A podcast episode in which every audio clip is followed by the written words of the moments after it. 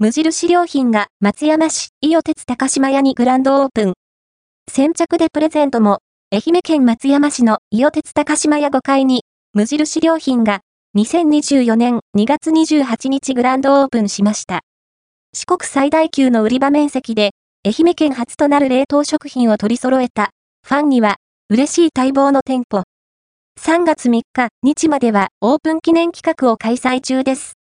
松山市駅直結無印良品がグランドオープン。松山市には、これまで、大街道商店街に無印良品がありましたが、2024年1月に閉店。